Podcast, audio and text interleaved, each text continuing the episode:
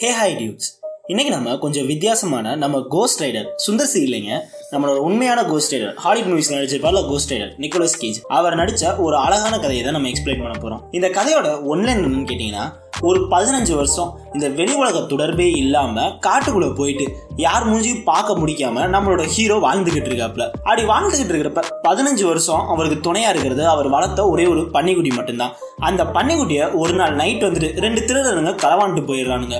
அப்படி களவாண்டு போனதுக்கப்புறம் அந்த பன்னிக்குட்டியை நம்ம ஹீரோ போய் காப்பாத்தினாரா இல்லையா? கடைசியில அந்த பன்னிக்குட்டி நம்ம ஹீரோ கிட்ட சேர்ந்துச்சா இல்லையா? அப்படின்னு சொல்ற ஒரு அழகான கதை தான் பிக் நம்ம இந்த கதைக்குள்ள போறதுக்கு முன்னாடி நீங்க இந்த சேனலுக்கு புதுசாக வந்திருந்தீங்கன்னா சப்ஸ்கிரைப் பண்ணாதவங்க மறக்காம சப்ஸ்கிரைப் பண்ணிக்கோங்க. அப்புறம் நம்ம சோசியல் மீடியா பேஜஸ் ஃபாலோ பண்ணாதவங்களுக்கு டிஸ்கிரிப்ஷன்ல லிங்க் கொடுத்துருக்கேன். மறக்காம போய் அதையும் ஃபாலோ பண்ணிக்கோங்க. அப்புறம் வீடியோவை கேட்கறத விட ஆடியோ கேட்டா நல்லா இருக்கும் அப்படின்னு யோசிக்கிறவங்களுக்கு நம்மளோட பாட்காஸ்ட் சேனலோட லிங்கையும் டிஸ்கிரிப்ஷன்ல கொடுத்துருக்கேன். விருப்பப்பட்டவங்க பாட்காஸ்ட் சேனல்ல போயிட்டு பாட்காஸ்ட் அதை கேட்டு பாருங்க. ஒன்ஸ் அகைன் இந்த கதையை எக்ஸ்பிளைன் பண்ண போறது நான் உங்க மாறா த ஸ்டோரி டெல்லர் சரி வாங்க நம்ம கதைக்குள்ள போகலாம். இந்த கதையோட ஸ்டார்டிங் சீன்ல இந்த கதையோட ஹீரோ ராபின் வந்துட்டு காட்டுக்குள்ள இருக்க அவர் வீட்டுக்குள்ள இருந்து வெளியே வராப்ல அப்படி வெளியே வந்தோடனே சரி வா நம்ம போகலாம் அப்படின்னு சொன்ன உடனே அவர் வளர்க்குற பன்னிக்குட்டி அவர் பின்னாடியே ஓட ஆரம்பிச்சிருது. அப்படியே போயிட்டு இருக்கிறப்ப காட்டுக்குள்ள என்னத்தையோ தேடி போயிட்டு இருக்காங்க. இந்த பன்னிக்குடி தான் முன்னாடி போய் மோப்பம் முடிச்சுக்கிட்டு இருக்கு.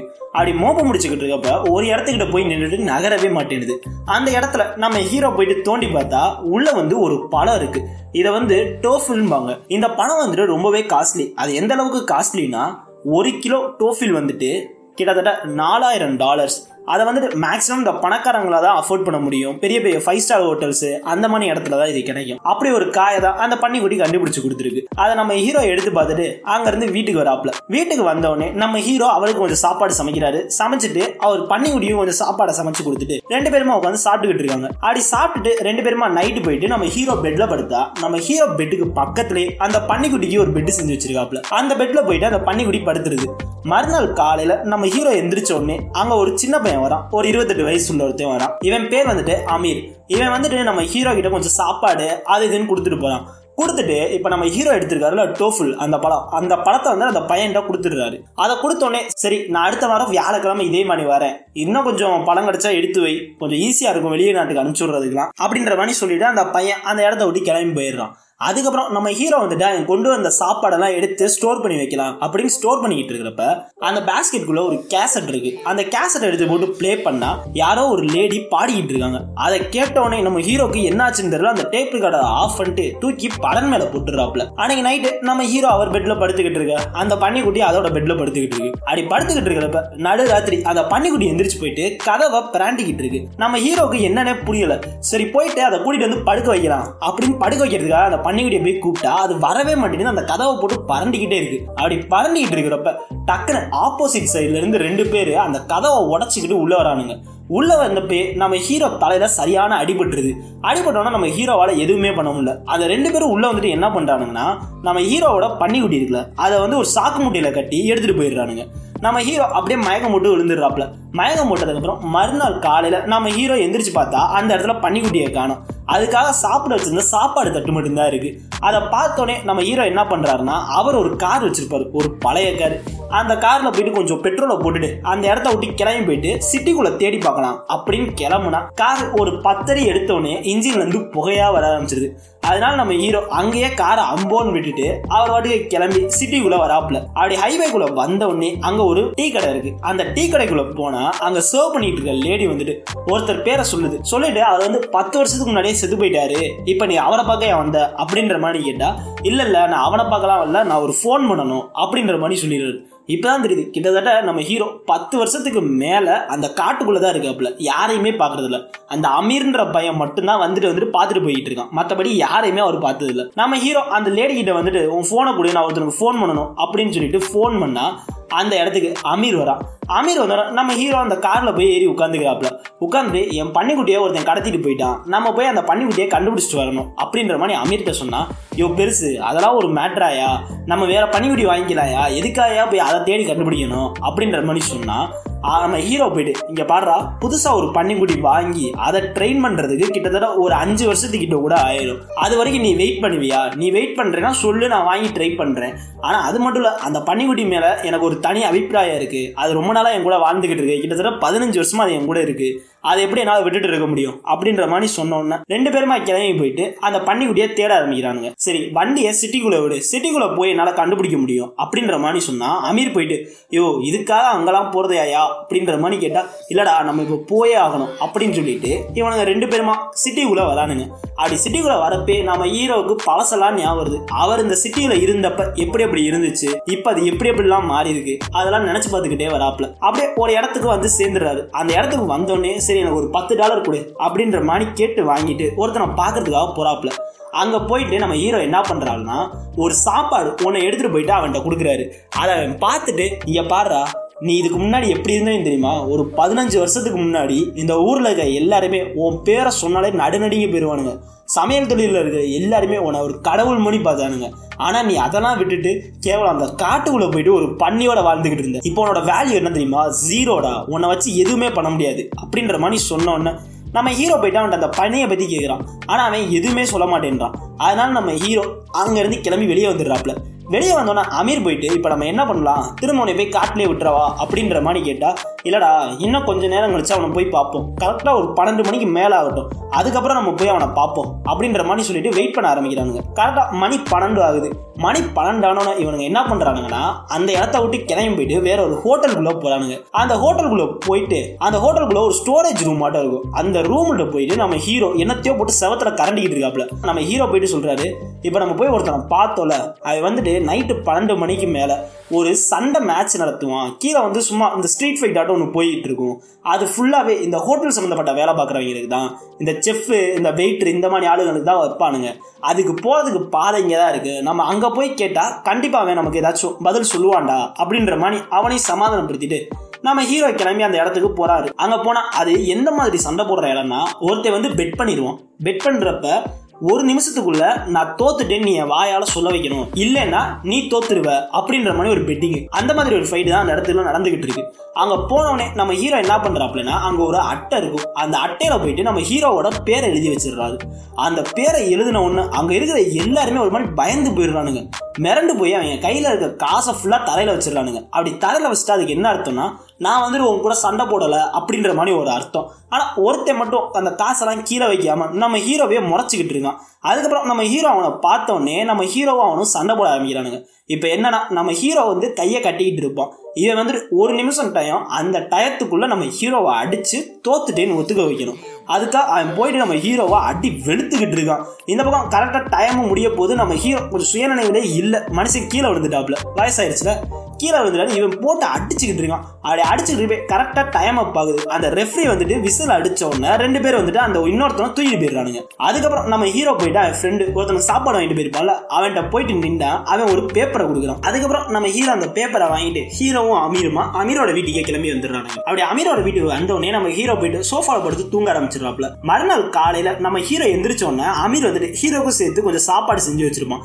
அவங்க உட்காந்து சாப்பிட்டுக்கிட்டு இருக்கானுங்க. அப்படி சாப்பிட்டுக்கிட்டு இருக்கப்ப அந்த பேப்பர்ல என்ன எழுதியிருக்குன்னு இப்பதான் நம்ம ஹீரோ பிரிச்சே பாக்குறாப்ல அந்த பேப்பர்ல என்ன எழுதிருக்குன்னா ஒரு ஹோட்டலோட பேர் எழுதிருக்கு அந்த பேரை போயிட்டு அமீர்ட்ட சொன்னோன்னா அந்த ஹோட்டல் எனக்கு தெரியும். இன்னும் கொஞ்சம் தூரத்துல தான் இருக்கு. இங்க இருந்து போனா ஒரு ஆஃப் அன் அவர் தான் டிராவல் இருக்கும் மேக்ஸிமம் அப்படின்ற மாதிரி சொன்ன உடனே நம்ம ஹீரோ என்ன பண்றாப்லனா சரா அந்த ஹோட்டல்ல ஒரு ரிசர்வேஷன் புக் பண்ணு நம்ம அந்த ஹோட்டலுக்கு போகணும் அப்படின்ற மாதிரி மட்டும் சொல்லிடுறாரு. அந்த ஹோட்டல் பேரை கேட்டவுடனே அமீர் ஒரு மாதிரி சிரிக்க ஆரம்பிச்சிடும் ஒரு மாதிரி சந்தோஷமாயிட்டு பழைய நினைவெல்லாம் அவன் மனசுக்குள்ள ஓட ஆரம்பிக்குது. அப்படியே அவன் சிரிச்சுக்கிட்டு இருக்கான். அப்படி சிரிச்சுக்கிட்டு இருக்கப்பதான் நம்ம ஹீரோ போயிட்டு என்னடா எதுக்கு சிரிக்கிற? அந்த ஹோட்டலுக்கும் உனக்கு எதுவும் கனெக்ஷன் இருக்கா? அப்படின்ற மாதிரி கேட்டா இல்ல இல்ல. எங்க அப்பாவும் அம்மாவும் எப்பயுமே சண்டை போட்டுக்கிட்டு தான் இருப்பாங்க. எனக்கு விவரம் தெரிஞ்ச நாள்ல இருந்து இன்ன வரைக்கும் எங்க அப்பாவுக்கும் அம்மாவுக்கும் ஆகவே ஆகாது. அவங்க ரெண்டு பேரும் வெளியே போவாங்க சண்டை போட்டுட்டு வருவாங்க. எப்ப வெளியே போனாலும் சரி வீட்டுல இருந்தாலும் சரி சண்டை சண்டை சண்டை தான். ஆனால் ஒரு நாள் நீ சொல்றேல அந்த ஹோட்டலு அந்த ஹோட்டலுக்கு எங்கள் அப்பாவும் அம்மாவும் அங்கே போனாங்க. அங்கே போயிட்டு வரப்போ அவங்க ரெண்டு பேரும் அப்படியே சிரிச்சுக்கிட்டே வந்தாங்க. அந்த நாளை இன்னும் என்னால் மறக்க முடியல. அது கூட பரவாயில்ல. அந்த ஹோட்டலில் அன்றைக்கி ஒரு சாப்பாடு சாப்பிட்டாங்க. அந்த சாப்பாடை பற்றியும் அந்த செஃப் அந்த சாப்பாடை சமைச்ச செஃப்பை பற்றியும்